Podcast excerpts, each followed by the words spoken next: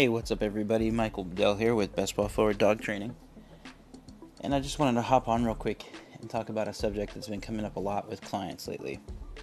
And that subject is dog aggression, and more so the human side of dog aggression.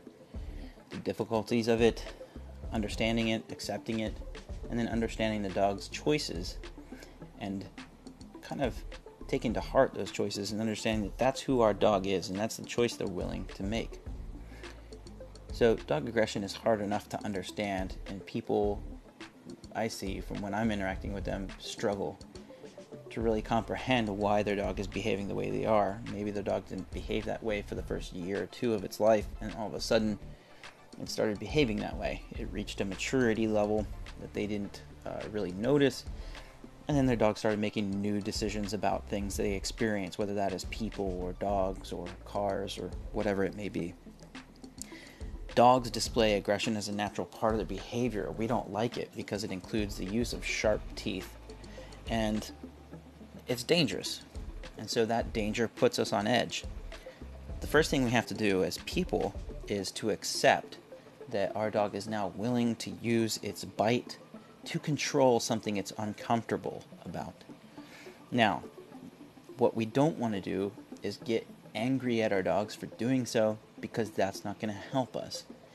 Some dogs, I've met people who have really lashed out at their dogs for behaving this way. Some dogs then suppress their behavior after experiencing their owner lashing out at them, but it doesn't mean that they feel any different about the people or the dog that they're seeing.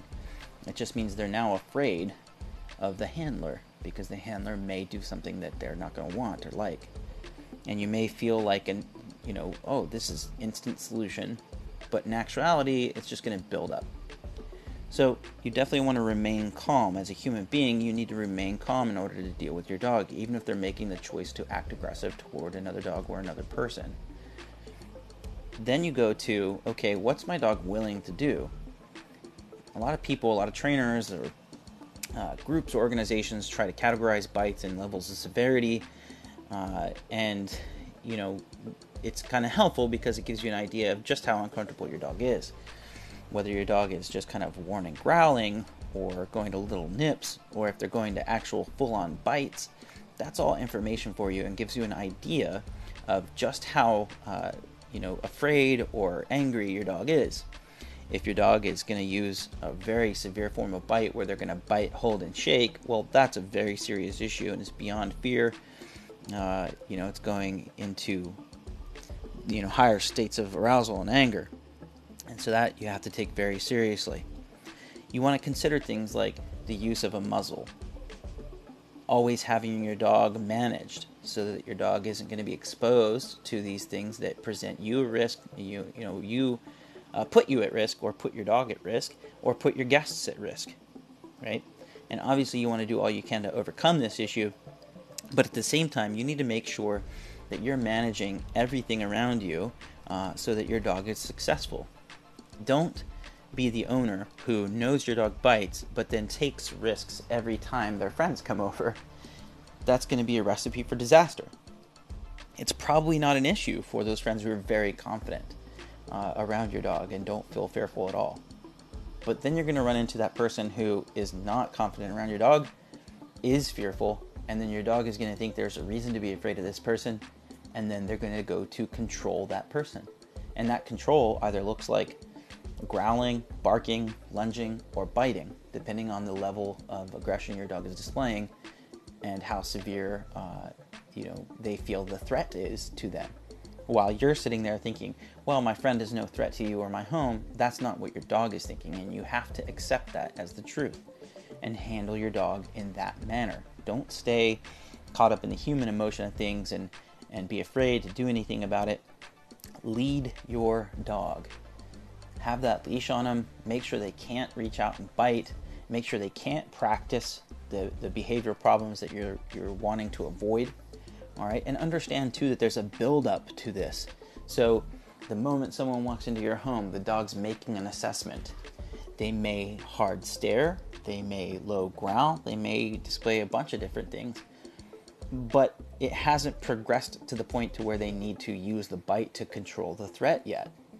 So, if you're going to have any hopes of interrupting this chain and changing it, you're going to need to interrupt that pattern there at that point immediately. Okay? You can't let them stare the person down, have the person become uncomfortable, and then walk away.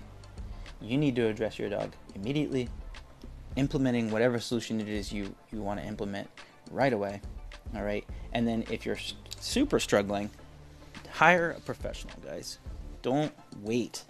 What I see happen a lot of times is people reach out to us for consults or whatever, and I go over this information with them, and they go, "Yeah, well, you know, I'm not, I don't want to pay that amount," and then they disappear. Well, what happens? Six months goes by, seven months, a year.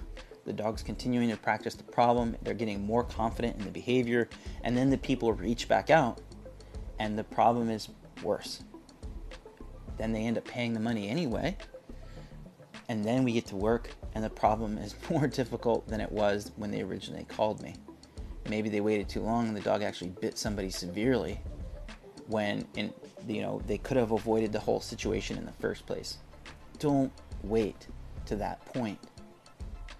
You know and i i get it. It's an unnerving thing i got bit severely a, a week or two ago uh, because the owner and the handler made a mistake and let the dog get too close to me.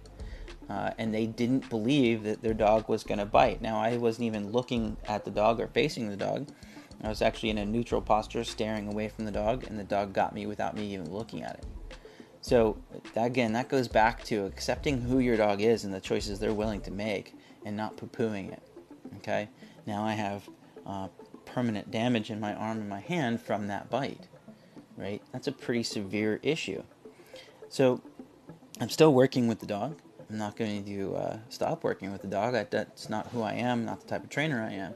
But again, had this stuff, you know, uh, been addressed earlier on than it was, it wouldn't be an issue.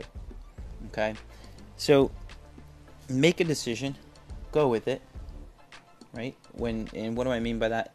If your your dog's aggressive on walks, okay, and you're sitting there going, I don't know what to do about it, and you're just standing there and you're letting your dog aggress. You're let, you're holding the leash back. The dog's bouncing up and down, freaking out, and you're just sitting there. All that behavior is being practiced. You have to make a decision and go with it. Okay. The moment your dog sees something you're not sure about, they freak out. Boom, turn around, let's go. Just keep moving. Don't wait for your dog. All right. In your house, if someone coming into your house makes your dog freak out, and you're just sitting there going, No, Fido, stop, don't. All you're doing is barking at your dog and making the situation worse. Make a decision and go with it. So somebody comes into your house, Fido, to your room. He doesn't go, get him, have him on leash, whatever you need to do. Immediately take him to his room, put him in there, praise him, reward him, whatever you need to do. But don't hesitate. Don't worry about something, and you'll you'll know if it's the right decision or not. And if it's not, okay, then we you make up a new plan and you go with the new plan. But don't hesitate. All right, so I'm gonna I'm gonna be talking a bit about aggression as I hop in and out here uh, next few days. Sorry, this podcast is not gonna be um, very organized because that's not the life I have. We're very busy uh, dog trainers. We got four four dogs in a board and train right now, and then appointments on top of that. So um, I will hop on when I can and put out content for you all as it comes up. If you have any questions of me, I would love to hear them. I'd love for you to interact with my channel, and uh, you know I'll field the questions they come in. Are you dealing with aggression? Do you have a dog who's aggressive? What have you implemented? What are you struggling with? Let me know. I'm here for you. And thank you guys for taking the time to listen to this podcast. I will see you guys, or well, talk to you guys on the next episode.